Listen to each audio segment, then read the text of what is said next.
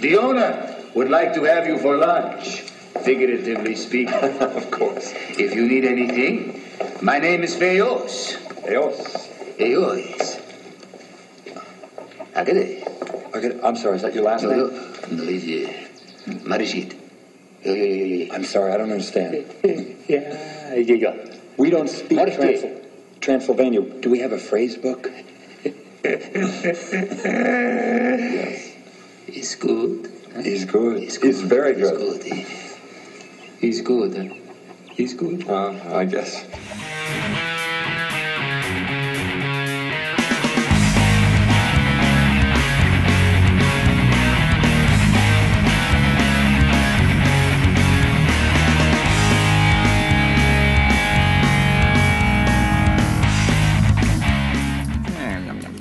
Uh, hello, aloha, salam alaikum, salud, guten tag, namaste, and um, um, good day. Welcome back to another movie mug, another movie from my VHS prison. I sentenced all of my tapes to uh, confinement uh, about five years ago. Hard labour they've been doing. Many of these have not been seen in about 15 years, uh, some of them 15 years plus. And an awful lot of the contents on these tapes I don't have on DVD or Blu-ray or digitally iTunes on my uh, uh, Apple TV, anything like that. So, uh, and it turns out a lot of these I've either, well, they've either gotten lost or forgotten by me mostly. Uh, you know, the uh, the films that I've not seen for a long, long time and forgotten all about. So, um, so I'm rewatching them, recapping them and then deciding whether or not I'm going to get a uh, digital upgrade or not, you know, to keep them uh, keep them alive or just let them let them see out their time uh, in in purgatory as such. Um, uh, these tapes have been in my loft, but um, I've also got uh, a space underneath my staircase. It's an old house, and there's a space underneath the staircase where things have gone in in the last five years, and rarely, rarely have they come out. So I thought I'd have a little poke around in there as well, and uh, guess what? I found some mugs. Yep, I found some uh, uh, coffee mugs uh, underneath the stairs. So today's uh, uh, today's today's drink is a little nice little vanilla latte. Nothing special, just out of a out of a sachet, it's the kind of thing you buy in the supermarket. A little vanilla latte, but I put it in my X Files mug. Uh, now that doesn't give you any clue to the film here, but it's just a mug that was a free gift. Um, probably somewhere in the region of about 15 years ago.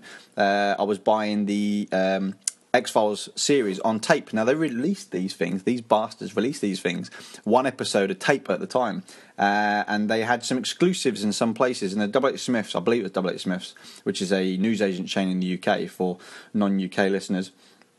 All two of you. Um, they uh, they're releasing them by, and they had an exclusive. They had various exclusives on. I think one of them was, I think it was eight two five one seven or something like that, or it might have been Tempus Fugit or one of those early episodes. Um, they had an exclusive on, and they were giving away a free mug. So I thought, hey, get the tape, get the mug, fantastic. So uh, this this this uh, this film. I know this film I've not seen in at least 15 years because my wife had never even heard of it, and we've been together 15 years, so it's not been watched in 15 years. And this mug is probably 15 years old now. I probably haven't drunk out of it in at least five years, but so a little bit of nostalgia city today. Um, Today's film is from 1985, and I remember first seeing this one on cable TV here in the UK at my grandparents, who were the only ones to have cable TV in the late 80s, the Premiere Movie Channel, as it was known. And to my knowledge, I think I've only seen this film literally a handful of times. The original time, and I probably would have watched it straight away afterwards because I liked that then, or I watch a film over and over again. Uh, and probably only a couple of times since then, uh, which is a bit of a shame because I really enjoyed watching it again today.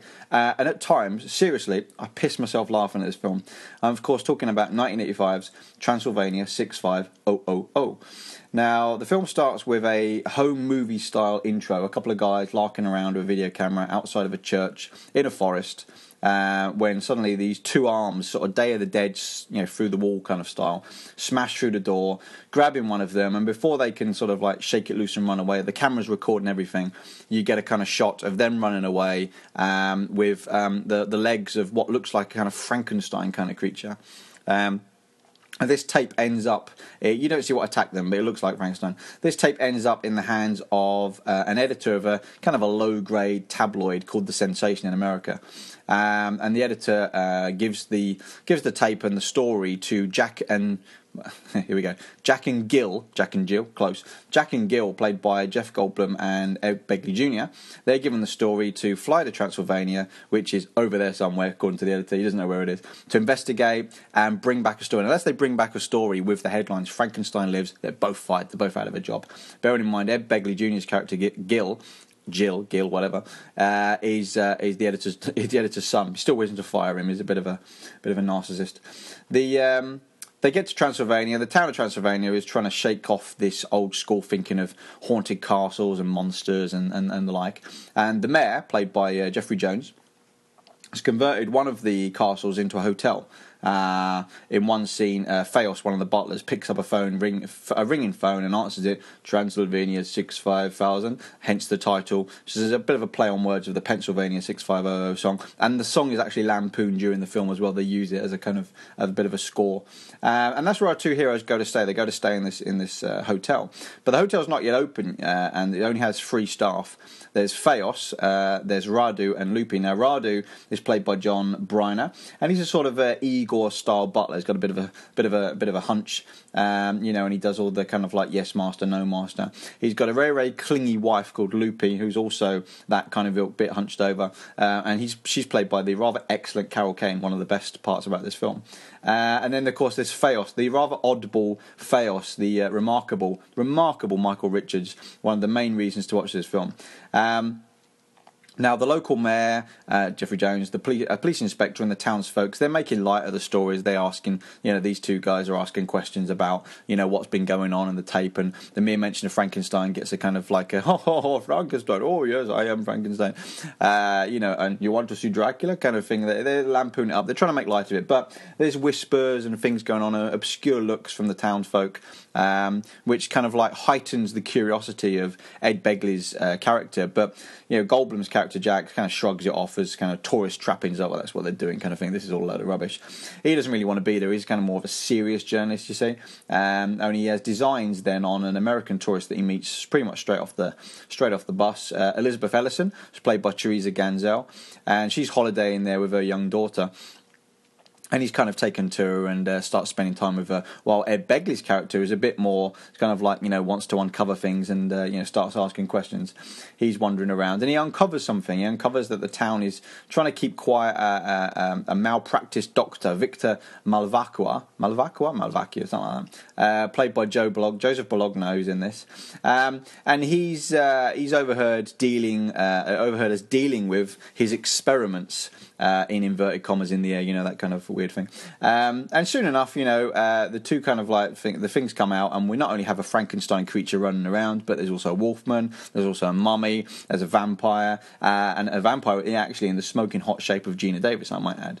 Um, so the craziness ensues. There's a bit of fun to be had here, but you know, basically then it's a kind of it, it kind of leaps into a you know a, not a haunted house kind of thing, but you know try and find these creatures, and then the little girl of the of the tourist Elizabeth gets captured. They've got to try and find her.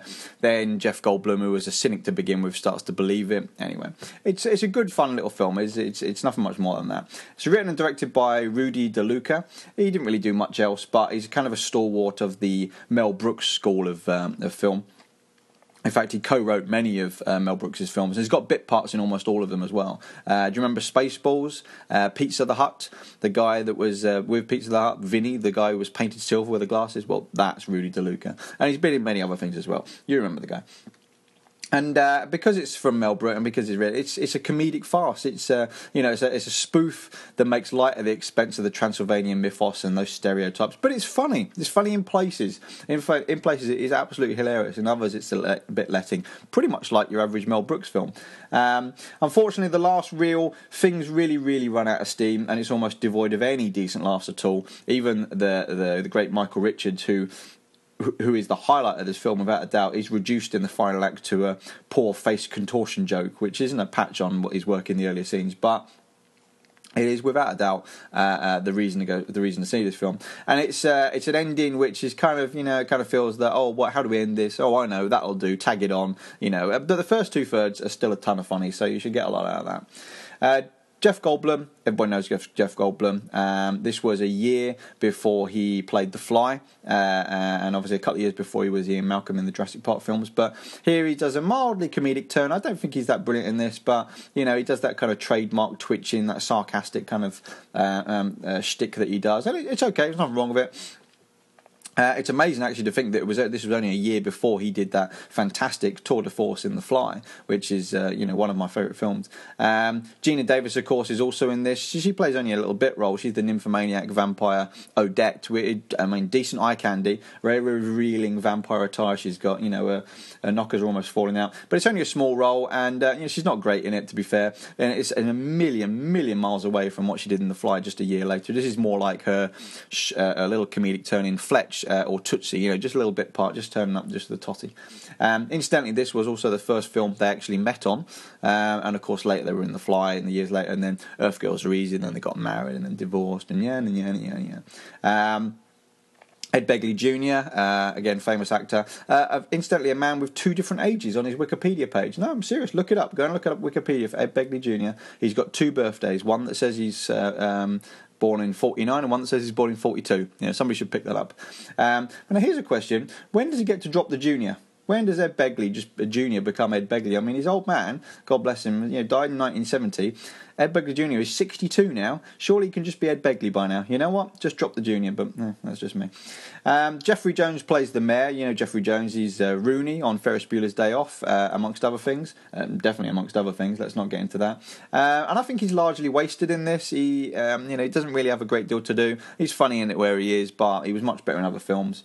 Um, coming off much, much better for me are the uh, the characters of. Victor Malavacchia, Joe Bologna, uh, who I know best as Uncle Phil in Coupe de Ville, which if you've not seen Coupe de Ville is a stunningly brilliant film, really, really good film that. Uh, I must cover that at some point. But uh, he, he, he, plays the kind of Dr. Frankenstein type character who's doing the experiment, or they, they're not really experiments, but I don't want to give away the film, but you have to watch it. But he's a Dr. Frankenstein type character, and he's, he plays it with tons of glee abandonment and, uh, you know, really hamming it up he's got this thing where excuse me he's got this thing where he's serious outside of the lab uh, and uh, sorry he's serious outside of the lab but when he crosses the threshold of his lab his father's lab he kind of goes all nuts and schizo and mad scientist. In fact he throws his hair forward in a kind of weird kind of uh, uh, uh throws his hair f- cut with that. Okay and Joe he plays he plays the Doctor Frank and edit. He plays the Dr. Frankenstein type character with tons of glee and abandonment and really hamming it up and chewing the scenery. In fact, when he goes across the threshold of his father's lab, he throws his hair forward, or you know, messes it all up, and becomes the mad scientist and ordering people around and that kind of stuff. And then when he walks back outside the lab, he slicks his hair back and he becomes all serious.